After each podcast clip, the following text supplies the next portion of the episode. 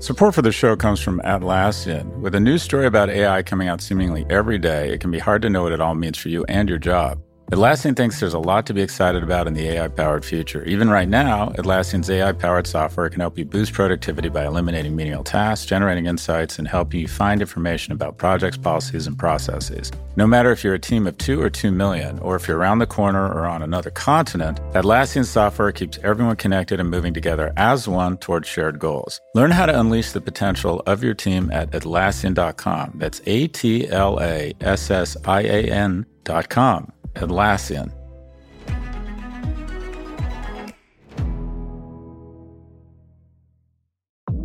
Support for Pivot comes from Pendo. Pendo improves the apps your customers and employees rely on. Whether you're building applications for customers or managing applications for employees, Pendo can help deliver better experiences for your users so they can get more value from your software. Visit pendo.io slash pivot to learn more about how your team can use Pendo to start building better digital experiences. There you can also check out Pendo's lineup of free certification courses, 12 hours of in-depth training for your product management teams on topics from AI to product analytics to product led growth. That's pendo.io slash pivot to learn more.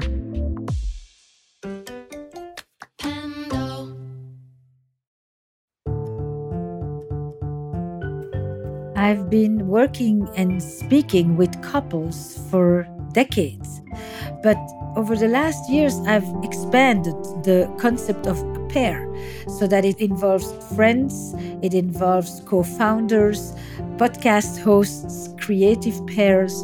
And Kara Swisher and Scott Galloway are one of these creative pairs. People listen to them on their podcast, and what they hear is two people, each embodied in their own points of views, who disagree out loud in front of an audience into the microphone and tease each other and challenge each other and confront each other. And I thought, gosh, this is a kind of modeling that is so necessary at this moment.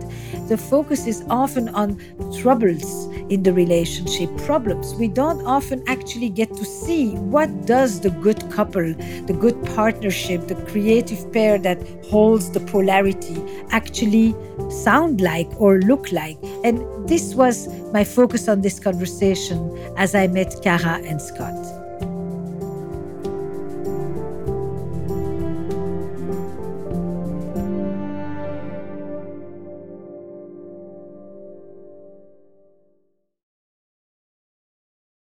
She never initiates sex, Esther.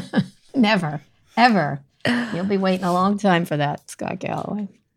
That probably, I could imagine, is something that brings clarity in the relationship It between does. the two of you, no? Yes. and- Definitely takes that element off the table.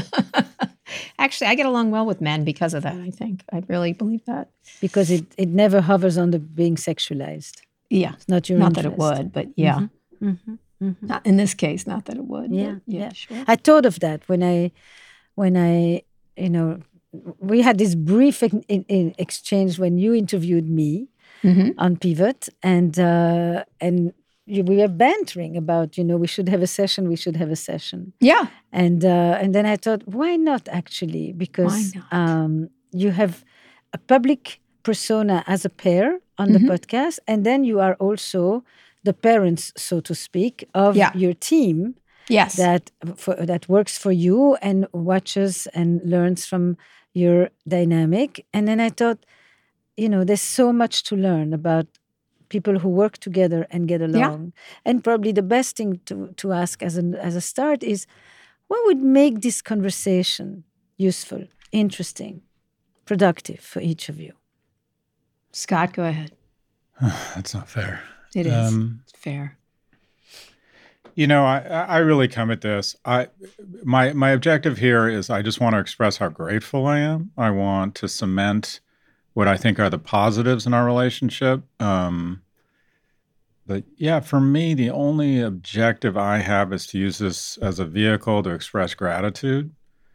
Um, to use it as a moment to take a pause and appreciate the relationship and appreciate just how fortunate we are that's kind of it for me. I don't. I didn't come to this with a list of objectives. Um, Wishes. It doesn't have to be. Uh, as practical, uh, but a wish. Um, but this is a wish to be hmm. able to take a moment of pause and express my gratitude for. What would you say? This has been a wonderful relationship for me. This is three years, um, four years. Yeah, I think it's yeah. been longer than that. Mm-hmm. Yeah. And I I learn a great deal from Kara, more personally actually than professionally. And it's been very rewarding for me just on a love uh, a lot of levels. I get to do something twice a week that I not only love doing. I look forward to our work relationship. I don't mm-hmm. I don't think of it as work. It's also financially exceptionally rewarding.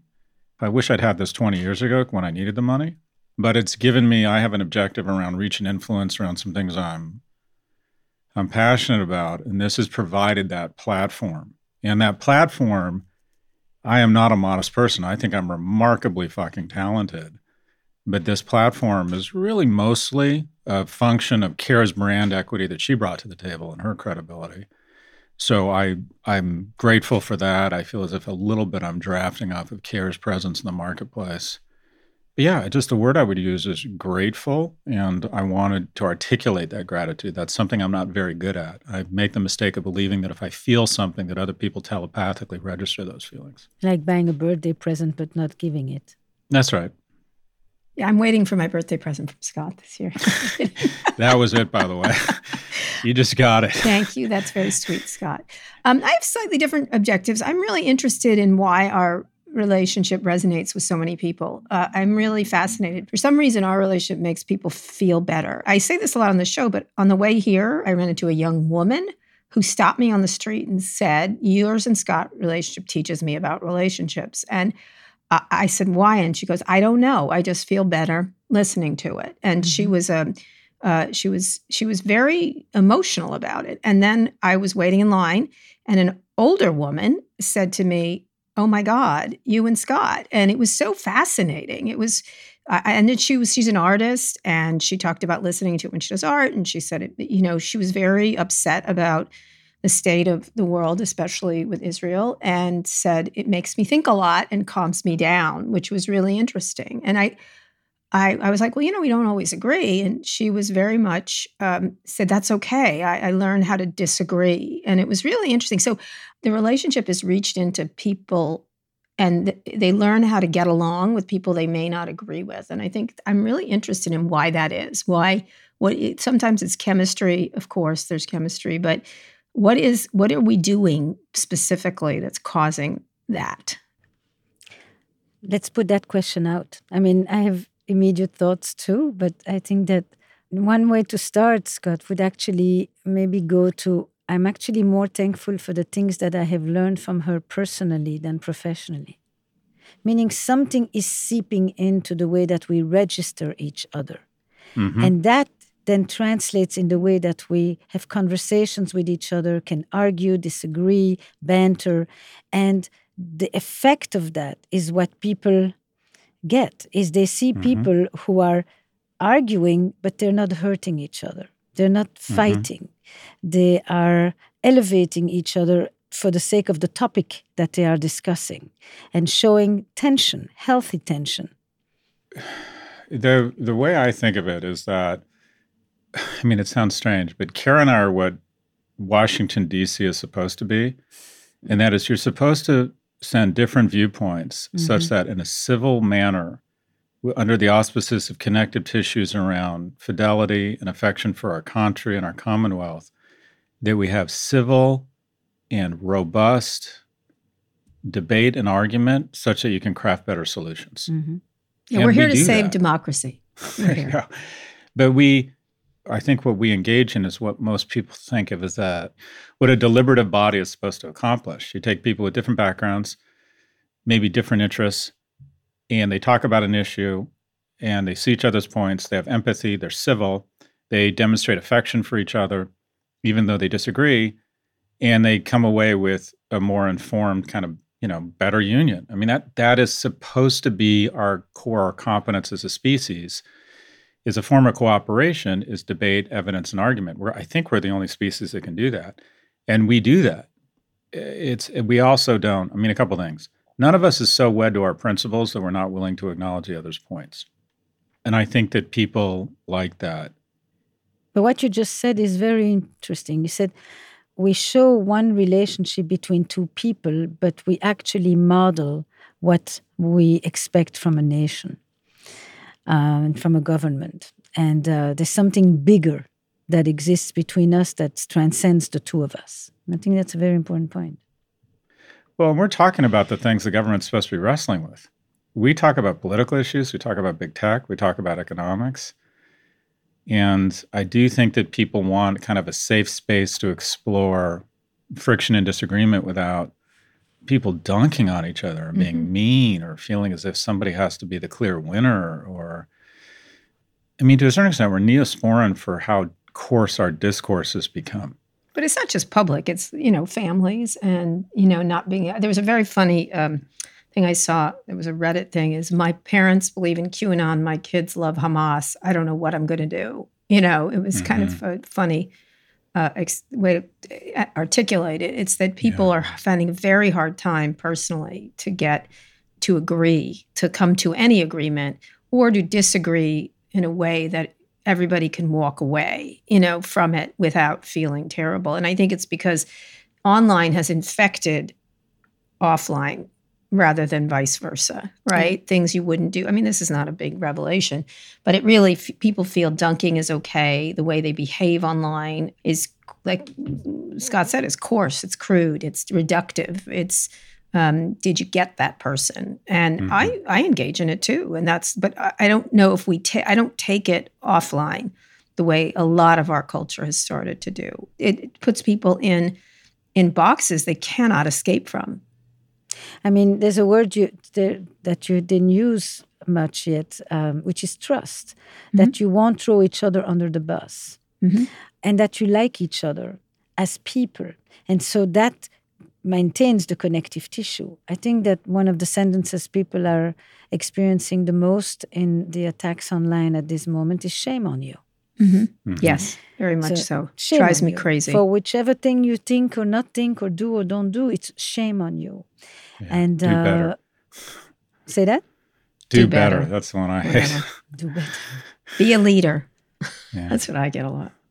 Yeah. So I think that what people experience when they hear you is first of all they see two people who like each other in a way that's something that is often described of what used to exist in congress as well people disagreed but they liked each other this they knew this is a good person but it didn't destroy it your beliefs were not the only way by which people judged you mm-hmm. they also looked at how you relate to people at what you do not that you are a religious person and a secular person, but that you are a good person. and wherever you get your values in humanism or in religion. Um, and so when people listen to you, your friction and the strength with which you each hold your positions and at the same time engage in the dialogue with the other, it's the opposite of the conflict avoidance that many people engage in at this moment. If I don't fully agree with you, I don't talk to you. Or you don't bring it up, you know, and you secretly seethe. I think a lot of people secretly th- seethe, or they feel like they can get in trouble for saying things. And that's, you know, if you talk about trust, is I, you know, sometimes we get into trouble for things we say, but I, I don't think it feels unsafe with each other. No. Right? you know, to express, even when it's testy, you know, we've had some testy exchanges. Trans was one. Um, there's not that many that I can recall, but, you know, we've had some testy ones and somehow we've survived it without disrespect, if that, and I think mm-hmm. that's, I, I don't know where people lost that ability. Maybe they were holding it all in and now have been able to vomit up whatever comes out of their mouth, or they sort of lost just, it's, it's not really empathy, is not really the word. It's, I don't know. It's just how, how you were raised. I don't know how else to put it. Like, although I so wasn't raised that way, so I wasn't raised that way. What is your? Well, actually, I'm very curious because I don't know myself. What is your background for each of you? Uh, I think you know this, Esther, but my dad died when I was very little. Yeah. One side of my family is Catholic, Italian. The other side is uh, sort of um, early American Baptist um, and much more traditional Southern. And my dad died, who was from that side of the family, and my mom remarried to a terrible person and wasn't, I would say, not the best parent, was not there for me and my brothers, but, you know, tried her best, I guess, with the limited emotional range she had. And, you know, after that, my dad dying, I think we kind of raised ourselves in a lot of ways. Although I had the support of a great grandmother who was wonderful, and that's what I was going to ask. Too. Yeah, my grandmother was really a savior. My on my mom's side, mm-hmm. but I liked I love my grandmother on my dad's side, but we didn't see her as much. Mm-hmm. And if you think about the strengths and the resources that you bring to your interpersonal relations, what are some of the things you would say you honed in at home? And by the way, the resources don't always come from great stuff. No, it usually doesn't, does it? Um, I can handle it, and nothing much bothers me. You know, I think there's a, uh, you know, highly functional is often a byproduct of early death of a parent. Mm-hmm. I think I'm highly functional, and so I don't get too spun around or uh, on it. I don't get. Uh, it's not that I don't lose my temper, but I don't. It's hard to get me bothered that much and I always just move on to the next thing, move on, move on, move on. You know, just like let's keep going. And I have an expression I have on one of my walls here: that chance favors those in motion. So it's always a moving forward kind of thing, not in if circles. something bothers you, you tell him. Oh yeah. Or you wait. Oh no. I tell him. Text me at two in the morning. She'll okay. wake me up. You tell him. And if you he need, needs to know immediately. and if you need help, you turn to him. Uh, yes, actually, I've asked him for a lot of stuff. I, I don't need a lot of help, honestly. I don't. I have. See, I, don't, I don't think you functional. you just said so, which is exactly why I asked you a question about help because um, you've just told me I in do. a roundabout way, true, Scott. I do when I have like uh, legal things or investment oh, things. I ask him. Stuff, yeah. yeah. You know, I don't know if I ask him yeah, parenting do. tips. Um, but I would, I suppose. If, but you know, actually, no. He helped my son a great deal he gets shy about it but he really i asked him to talk to my son about college and he he was the really important between him and my brother the most important people in helping my son figure out where he wanted to go to school. I would even say scott was more influential. My son talks about him quite a bit my 18 year old and so both my sons really like talking to scott. So i would i would avail myself to uh, not for me myself, but for mm-hmm. my kids for yeah. sure. Yeah, yeah, he's been a real asset to uh, to their lives. Beautiful, beautiful. What would you? How would you describe, Scott? Describe what, Esther? Just basic demographic background. Oh, um, origin uh, story. Yeah, I was uh, raised by a single mother who lived and died a secretary a lot of my life. Hands down, like the singular most important influence in my life. Blessed to be born in California in the 60s as a straight white male. Was she you know, also just, a can handle it all? My mom? Yeah. Oh, yeah. My mom was very productive, worked hard. I like to work. And I think I picked up on that early from her. She was worked very hard to make sure we were economically viable. Kind of an, I always say we were upper, lower middle class. Um, you know, my household income was never more, I think we peaked at $40,000. But, you know, born in California at exactly the right time with exactly the right skin tone, sexual orientation. I mean, just had this like the full force gale force winds of the greatest economy at the greatest time and the greatest state. I mean, I used to my narrative used to be a son of a single mother. Like, aren't I awesome that I overcame these things? And then as I got older and matured, I realized that yeah, I wasn't in the 99.9th percentile, I was in the 99th because of you know, I got to go to UCLA for free.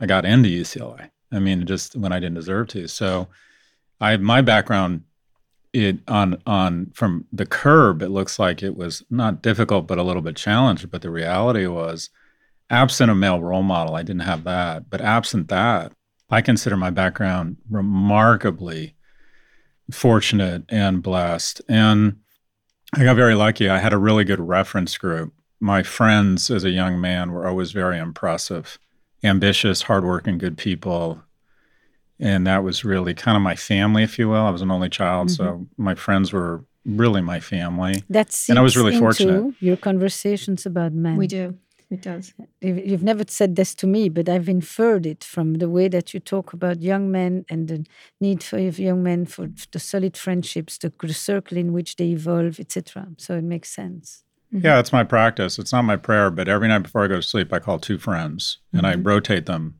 But I don't text them, but I, I call and I have a live conversation with two friends every night. And I've done that six of seven nights for the last 30 years.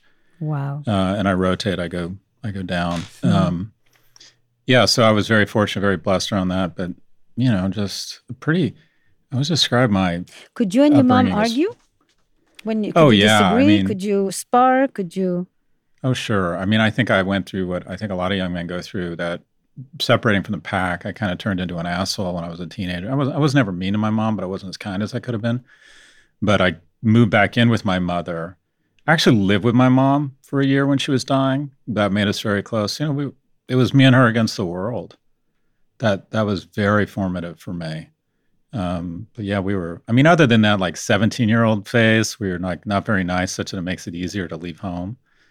I say now, like nothing good happens because my nothing really good feels cemented. Because anytime something good happened to me, I would call my mom. Literally anything.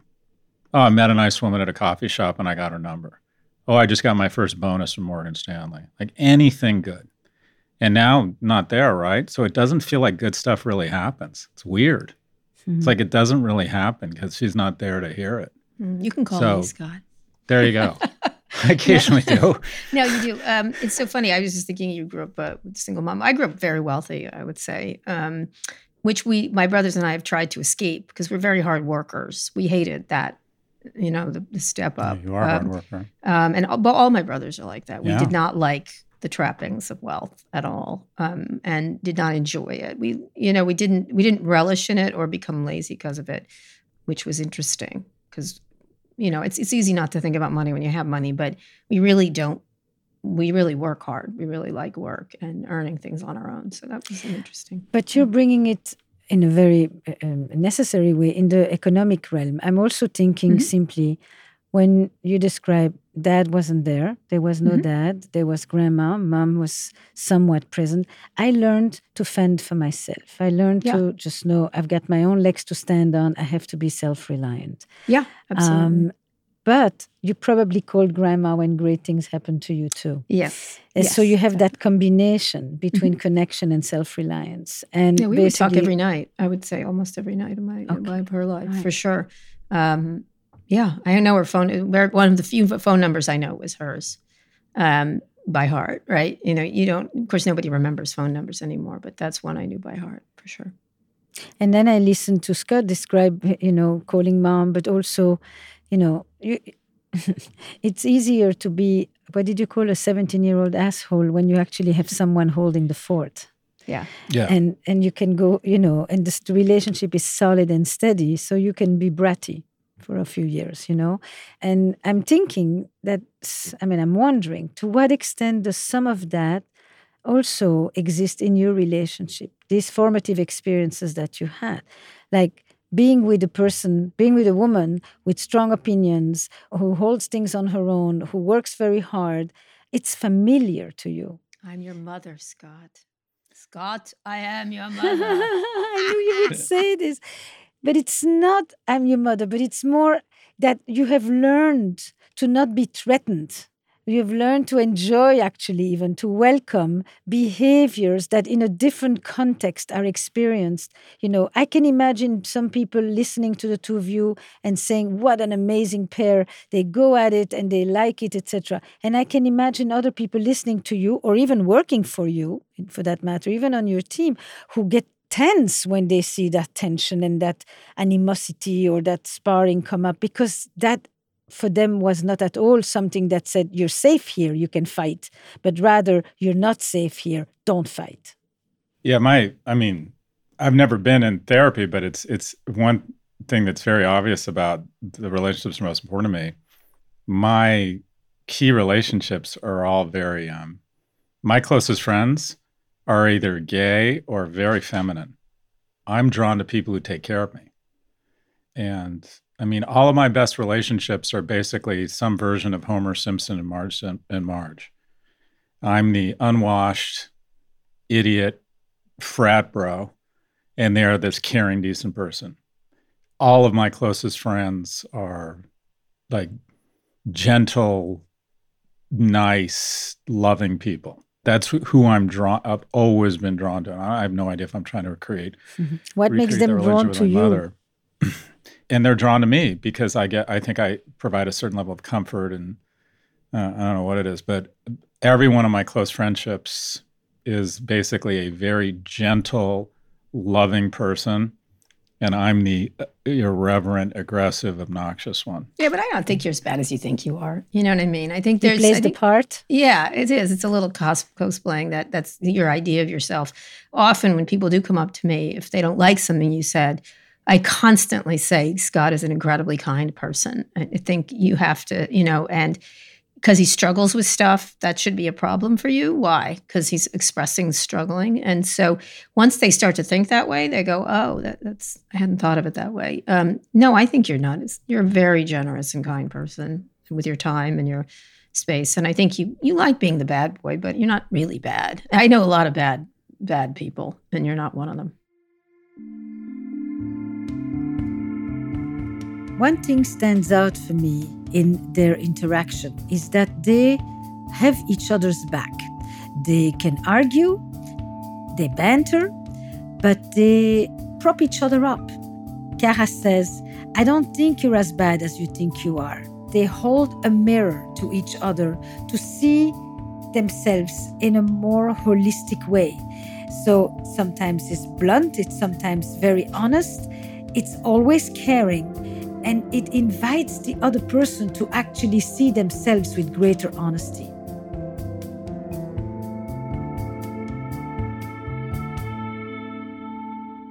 We have to take a brief break. Stay with us. Fox Creative. This is advertiser content from Atlassian. One of our customers who produces pizza at a very large scale all across the world. Believe it or not, they use AI to review the quality of the pizzas that are created. That goes through a workflow that scans the images of the pizzas and makes sure they visually look like what they should. So it's pretty cool. That's Sharif Mansour, Atlassian's head of AI. Sharif thinks there's a lot for companies to be excited about on the AI generated horizon, spanning everything from making pizza to producing podcasts like the one you're listening to now. There'll be far more jobs created on the other side of this revolution. Instead of a world of less, Sharif envisions an AI powered world of more. In everyone's day job, they're moving from doing the thing to often being an architect of the thing. It unleashes the potential of every human. And I think we can go from a world where few people have access to a high level of intelligence to a lot more people having access to this information. AI is really giving everyone on the planet more resources to do great things. And I'm very optimistic about that opportunity that lies ahead. Transform teamwork with the power of AI human collaboration. Start using Atlassian Intelligence for your Atlassian products like Jira and Confluence now. Learn more at Atlassian.com. That's A T L A S S I A N dot com. Support for this podcast comes from Constant Contact. If you're a business owner, you already know that it's really, really hard to cut through the noise of everyday life.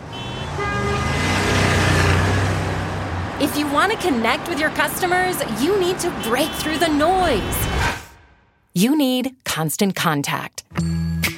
Constant Contact is a marketing platform that makes it easy to reach new audiences, grow your customer list, and connect over email, text, social media, and more. Whether you're a marketing guru or just learning the ropes, Constant Contact offers writing assistance tools and automation features that make it simple to say the right thing at the right time. So get going and start growing your business today with a free trial at constantcontact.com. Just go to constantcontact.com right now. Constant Contact, helping the small stand tall. ConstantContact.com. Sometimes people present themselves as tough. Yeah. But it, for the purpose of mm-hmm. covering what yeah, I know. often is a very tender, yes, yes, gentle. I think you're talking about me. I am actually tough, but I also can be tender. It's okay to be tough. One time, I was telling Scott, some I was uh, talking to someone who was in therapy every day of the week. You know, I guess when you do that when you're in deep psychoanalysis. And I said, that's a lot of, dice," and I don't think I know, have that many things to talk about about myself. And they said, you're, you're blocking. Uh, that's right. Isn't that the word? They said, you're blocking. I said, well, it's repressing, working. Repressing, repressing. Yeah. I said, it's working. I'm very happy and you seem miserable. So I don't know what to tell you. But and they're like, it's fake happy. I'm like, I don't think so. I think I actually am happy, but okay, sure. I have, I mean, we've met maybe three or four Mm-hmm. times that we have spoken together. I, I don't think of you as tough, but I do sometimes think you can be intimidating. Which Oh, okay. Scott, who presents as tough, doesn't intimidate me at all. Whereas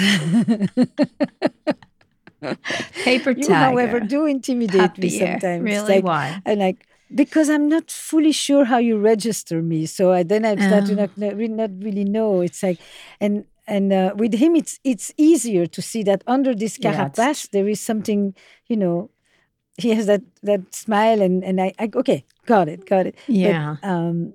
So Yeah. that, that, but I don't know if has nobody I'm ever not as told you that you can be. I- I'm not as much of an open wound. That's absolutely true. I'm just not. It just isn't. Maybe I have a scar, but I certainly am not. You know, again, it's the moving on thing. It's like can't be. I can always figure out a way to get out of it, and so that's, you know, I think about that a lot because how do people survive difficult crises, right? When depending on what the crisis happens to be.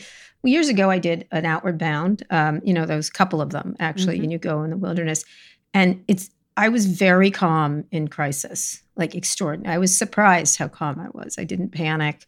I got calmer and calmer as the situation got worse and worse. Right, Um, because sometimes in the face of threat, Mhm. you can have fight, flight, freeze, or fix. Yeah, I think I'm the last The one. fix is the one that's often not the added. So you become instrumental. You Mhm. roll up your sleeve and Yes, you get to work. right. And that's not that's not necessarily a good thing because you know a lot of people. Uh, my wife thinks about things a lot, you know, and, and I'm always like, let's just move on. Like, just make a decision and go. Like, it's not going to get any better by mulling it. And I don't mull a lot. And per- perhaps I should, but I just don't have time for it. I just No, don't. but how are you with those who do? I'm a little impatient, I would mm-hmm. say. I think you end up in the same place. So it, it just seems like it's painful when people do that. The worry makes me think it, it'll take days off their lives. I don't know. You know what I mm-hmm. mean? I don't, I don't have that kind of time. I, I, I always feel like I don't have that kind of time. Look, I love the way that people that don't mull and don't worry, you know, they, it, it's a very nicely packaged argument for why it's not a good thing to do. No, I get it. I get it. I But, get. I, mean, get I've- it. You know, I'm not going to be the one to convince you that you. Oh well, my wife when I met her, she said she says, "What are you neurotic?" But I said, "I can't think of anything. I like to clean. I guess I don't know. I, but it calms me down. So Yes, um, I don't Because find that neurotic. It's useful. Organized, specific tasks with a beginning, a middle, and an end. Yeah. And you don't have to think about anything else. Right. That's exactly right. I think Cleaning it's has actually very therapy. powerful function in Mhm. that in that sense. Are you similar in the fa- in the not mulling, not worrying, not ruminating? Scott, I think wor- mulls a lot, don't you, Scott? Yeah, I mean, Esther, I struggle with depression and anger. So I have a tendency to live way too much in the past. Um, hands down, 110% of my anger and mulling is on me, is focused on me. I'm, I do think I, I do try to be very generous. I have this thing don't keep score, decide what kind of husband, father, son you want to be, and be that person, and don't don't contribute that to the relationship registering their contribution and keep score. I just don't do that anymore. Mhm. But I am very hard on myself and constantly disappointed in myself, constantly feel like I've come up short on everything I should have done, how I perform on anything. I'm just constantly disappointed in myself and can't get over it and can can never forgive myself. And it really turns on me. I get angry at myself and it, it's like my blood turns to acid and it just registers this emotional toll and i go into these very dark downward spirals. And i talk about that on the show. I think a lot about you know i've made a living basically renting my brain to old white guys to say what's the opportunity with your business? That's how i've made my living for 40 years. And the opportunity the white spaces we feel we fill are the following from just a pure economic or marketing standpoint. And i think why people are drawn to the show in addition to the chemistry Kara occupies a white space. There aren't that many women, full stop, who come from a background in journalism who are physically smaller, who are from a vulnerable community, the LGBTQ community, that are in people's faces and giving very forceful, thoughtful opinions, interrupting people, not taking shit. That's just a white space there aren't that many people in from that background. And women and men, but mostly women, but a lot of men too, really respond well to that. Mm-hmm. They're like, that's what I wanted to do. Everybody talks about it, but not that many people of that demographic behave that way. So that's the white space that Kara fills, you know? And so people people are really drawn to that power, that strength, that courage. I'm a straight white male that shows his emotions. Yeah. That's that's the white space. Mm-hmm. And it's an enormous white space. I I fucking cry all the time on Dude, our show. You cry. And that is hands down when I get the most. And it's it's totally organic. It is not staged at all. Right. I'm embarrassed when I do it. I don't plan on it. Um, you know, it's very authentic, and I cannot tell you how many men I hear from. Because you reveal a side of masculinity that is often so hidden and unacknowledged, and yet quite present and real. And all men, there's there's so many men who literally look at it like a skill that they would kill to have. Oh. I hear from these guys like I, my whole life I've wanted to express that kind of emotion and I just can't. Mm-hmm. And and at the same time, uh, you can just feel a lot of women and I think a lot of people who feel like they've taken shit and listened to men talk over them, mansplain them, not gotten back in a man's, you know, people's faces, feel that, you know, Kara's sort of their warrior queen, right? so I think we both occupy spaces that gives people makes people feel seen and heard and, and emboldens them. Yeah, they're aspirational for them. Yeah, I think definitely Scott's you. vulnerability is incredibly attractive. I don't think it's again, it's not artifice in any way. And sometimes I often tell them, just give yourself a break. Like, stop being so hard on yourself. Why don't you give yourself a break? Is something I say a lot to him. But uh, I think people do respond because men really, I think what he's talking about is vulnerability of men that mm-hmm. never gets, that, that is right. often unexpressed men struggle with it because they have a certain, you know, persona they meet, need to maintain. And crying, they can't imagine crying in front of publicly, right? right?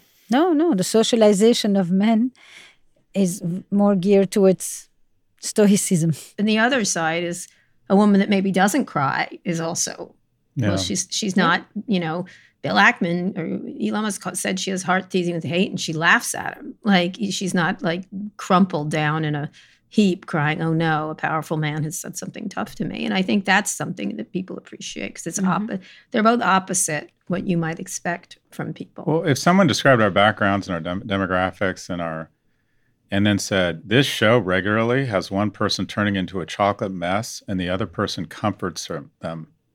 They wouldn't guess who it is. Mm-hmm. they wouldn't be like, oh, it's the six two guy. It they wouldn't get, they wouldn't be like, oh yeah, that's the guy that's a chocolate mess all the time. Yeah. Like there's just so many stereotypes yeah. and expectations around people based on how they look or their gender or their backgrounds or whatever it is. Tell me something. When you describe, I grapple more with depression and anger and self doubt. Is the presence of Kara palliative for you? Oh yeah, I very much appreciate. Yeah, and that's how I get out of my funks as I spend time with other people. Um, for me, it's really my boys. Mm-hmm. Like I've I've struggled for some reason the past week. I don't know. I don't know what it is. I can feel it, and I have this whole method. I um, I start working out once or twice a day. I like she cleans, you work out. Yeah, I start working out.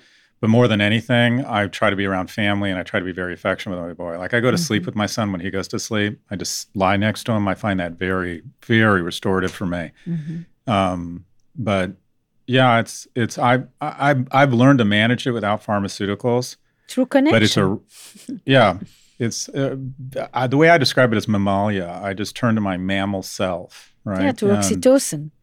Yeah, but because there is just no excuse, and again, it gets me angry at myself. Mm-hmm. I have blessings the size of Mars. I have moods of a mood mm-hmm. the size of an anthill. Mm-hmm. And it yeah, makes no stack sense. ranking your tragedy. Like you can't stack rank like, oh, that person should be less. You know, you don't get to be as unhappy because you have all these things. I don't think they ever equal up. I don't think if you Yeah. have blessings, I mean, I don't think they ever equal up. I think one of the things that um, Scott perhaps hasn't experienced as much as I have is life is unfair. Like I've had a lot Yeah. of life is unfair. I always call myself a an optimistic pessimist. I expect the worst, and I'm surprised by when it turns out right. You Mhm. know, I Yep. would say he is um, a pessimistic op. He really thinks the world is a good place. You know what I mean? Like he, in his heart of hearts, he thinks that it's better than it is, and I'm never surprised by.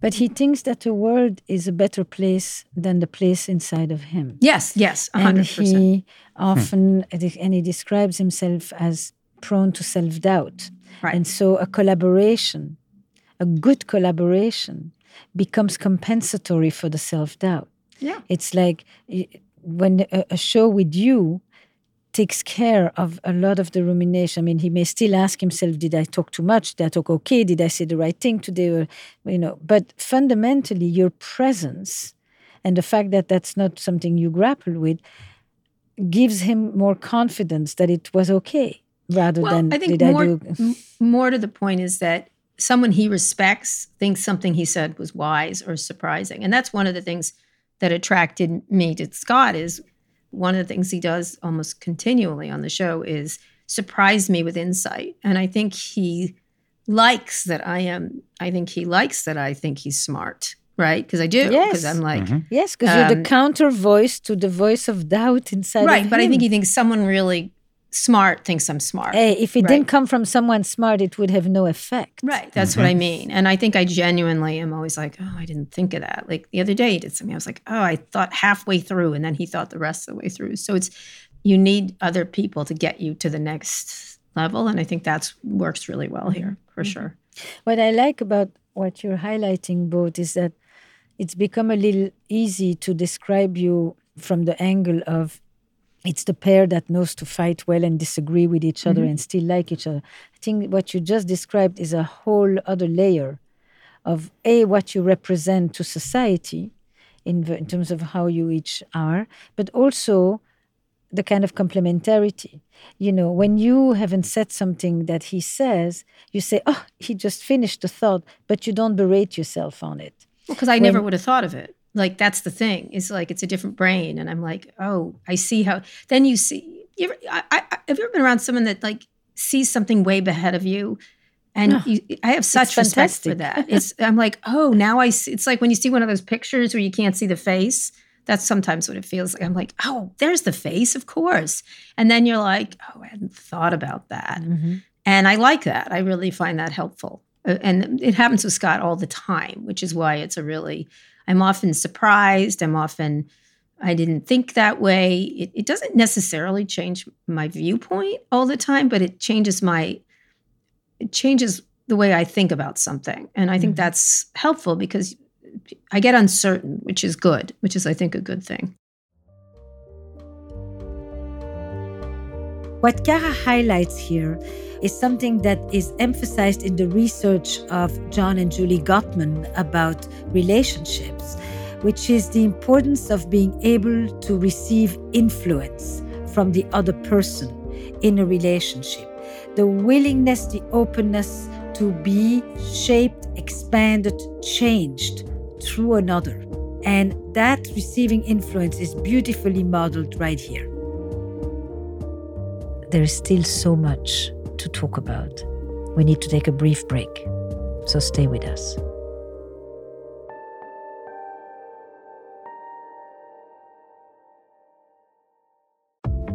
Support for Pivot comes from Hidden Layer. It seems like everywhere you look, industries are turning to generative AI. We talk about it a lot on this show. Businesses can generate more ideas, answers, connections, solutions, and momentum. But at the same time, security teams are forced to slow down that progress so they can make sure AI adoption is safe and responsible. Hidden Layer's AI detection and response platform secures generative AI and large language models from malicious attacks, leaking of confidential information, and intellectual property theft. Hidden Layer helps you generate more by enabling seamless, secure generative AI. Here's how it works AI detection and response protects businesses from potential attacks by monitoring and analyzing the inputs and outputs of their generative AI applications. blocking harmful transactions, and alerting security teams in real time, allowing organizations to accelerate their AI adoption with speed. Customers in finance, technology, healthcare, and even the U.S. Department of Defense trust Hidden Layer to protect their AI today. Plus, HiddenLayer was named Most Innovative Startup at RSA, the most significant cybersecurity conference in the nation. With HiddenLayer, go from pause to possibilities.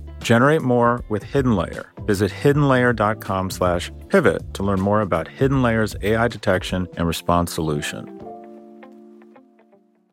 This week on The Pitch, we're breaking form and introducing a new segment on our show called The Exit.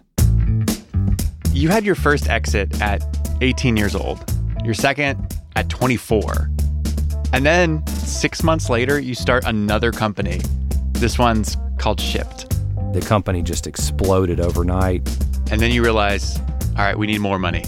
So you went out to Sand Hill Road. I'm not a West Coast type.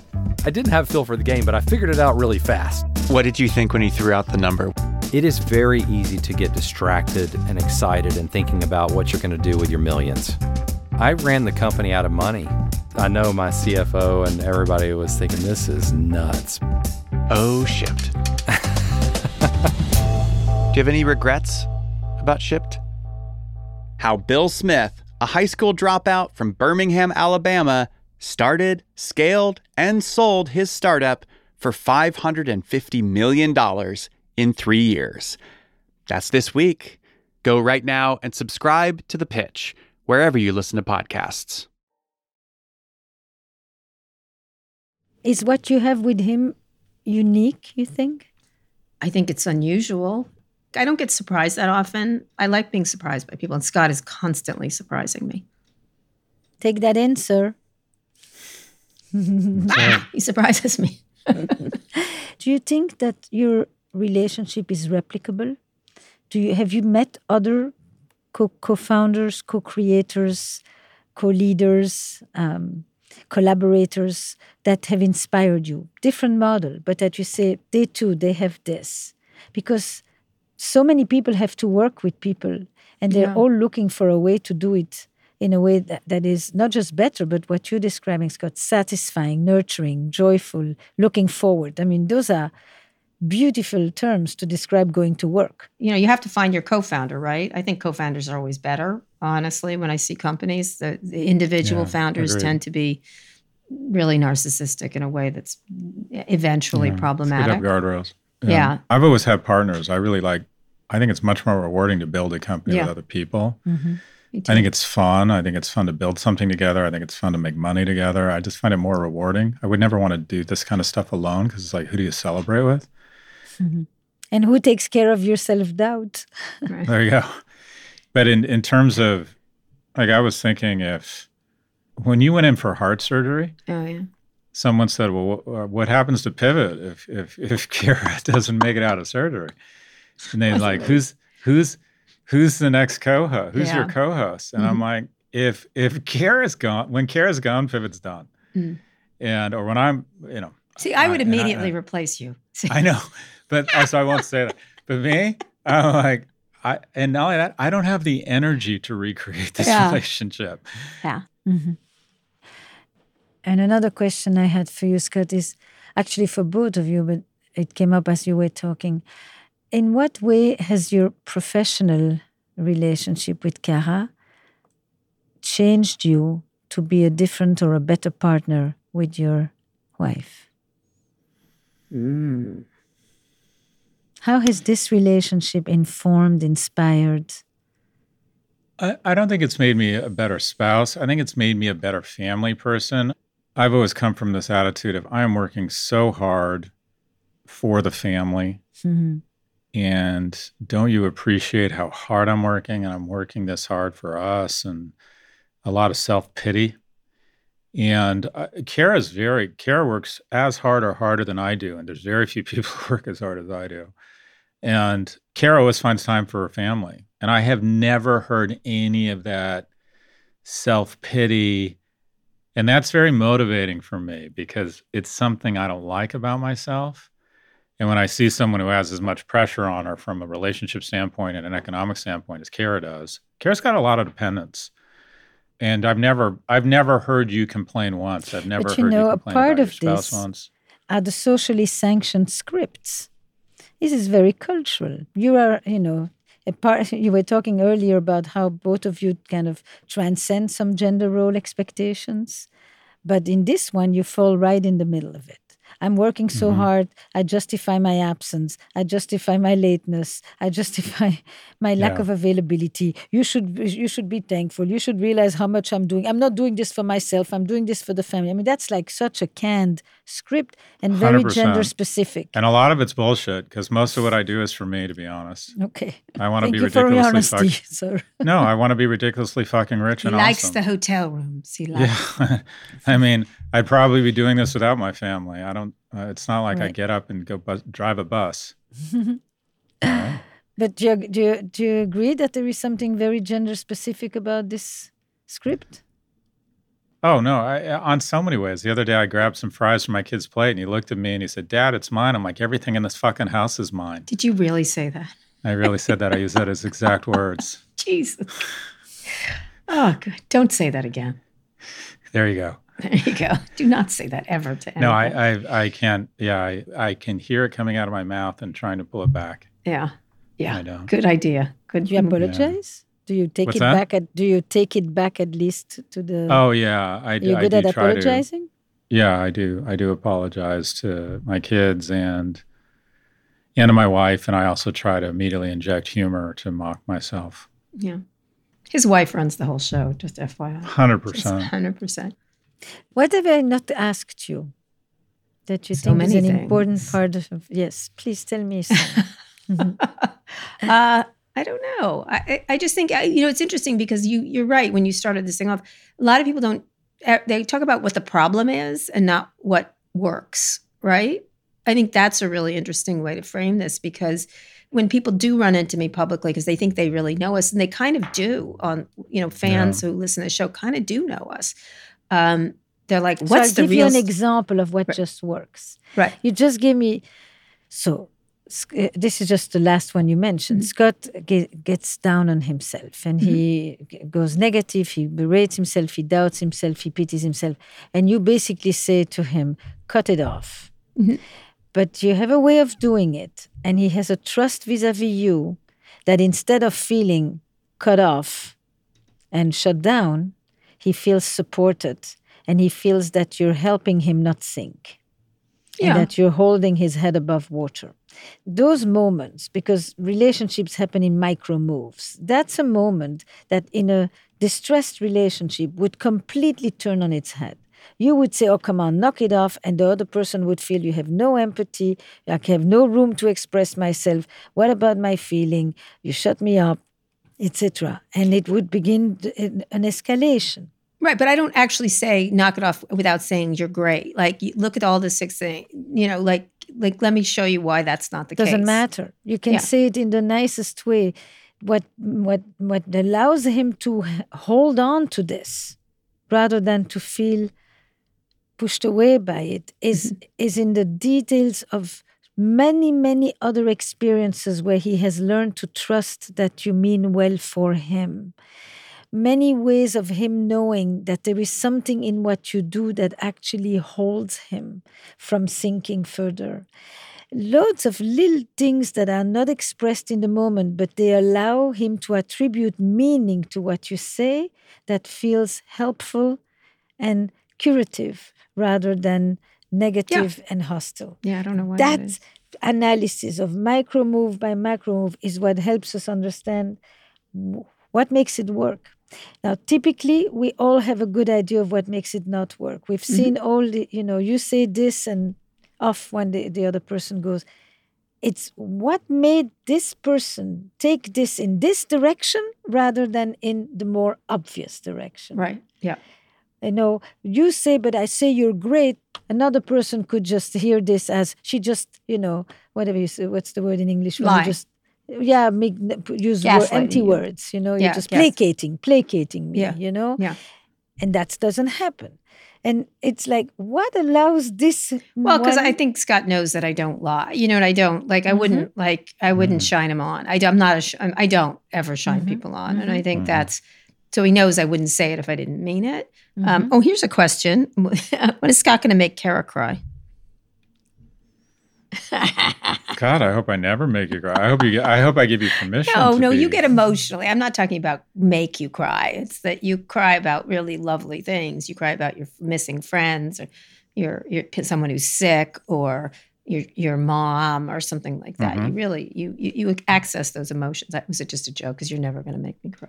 So Yeah, but you've I've I've heard you get I've heard you get emotional about stuff. I think you feel more licensed to talk about personal stuff because I'm so personal. Mhm.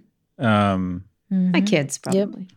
yeah, but I think you know it's just different. Kara's raised from a position of where I, I think I, I or I think I think Kara's I don't want to say her claws are out, but but Kara Kara said something to me that, that really struck me. She said, you know, when we were talking about people who kind of run the world or these heads of tech platforms, they don't build any safeguards.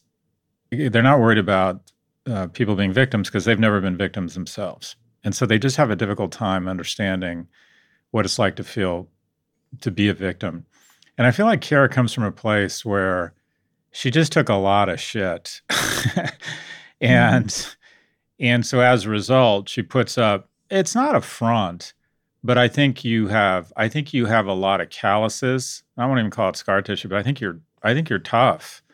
You you have a you know, uh, you're an igloo. You're you're tough on the outside and soft and gooey on the inside. Mm-hmm. But the vast majority of, the, of people you come in contact with are never going to see that. I don't think. I've seen it a few times, but I think most people don't ever ever access that. And so the question of when will I cry I'm teasing. Go ahead. is uh, yeah, but I'm coming back to it because it goes hand in hand with the I don't mull, I don't wallow, I don't self pity, I get over things. Time is short. You know that that very robust system that you have.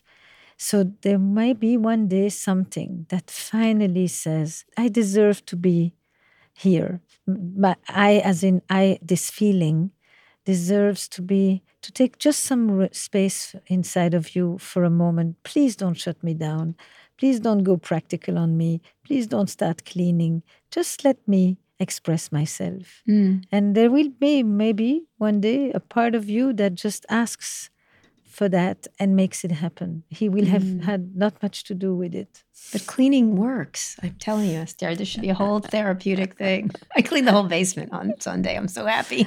I've week. written in Mating in Captivity two pages on somebody who really began cleaning at the moment things became most chaotic. Yeah. And that notion that order on the outside will be met by order on the inside. It is though. It does work. You know, so no, it works as a wonderful repressive tactic. Ah, organizing structure. Again, it works for something. but if you ask, how will I one day, you know, will I one day cry unbeknownst to me? Will Hmm. tears grab me like I've seen them grab him?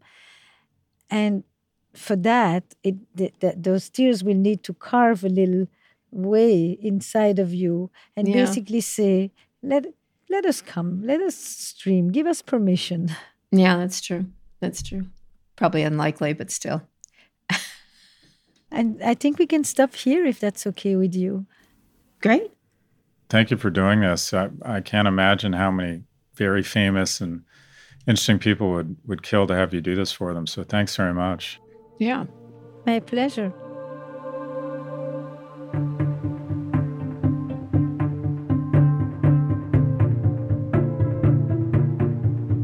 Where Should We Begin with Esther Perel is produced by Magnificent Noise. We're part of the Vox Media Podcast Network in partnership with New York Magazine and The Cut. Our production staff includes Eric Nuzum, Eva Walchover, Destry Sibley, Hiwote Getaneh, Sabrina Farhi, Eleanor Kagan, Kristen Muller, and Julia Matt. Original music and additional production by Paul Schneider. And the executive producers of Where Should We Begin are Esther Perel and Jesse Baker. We'd also like to thank Courtney Hamilton, Mary Alice Miller, Jen Marler, and Jack Saul.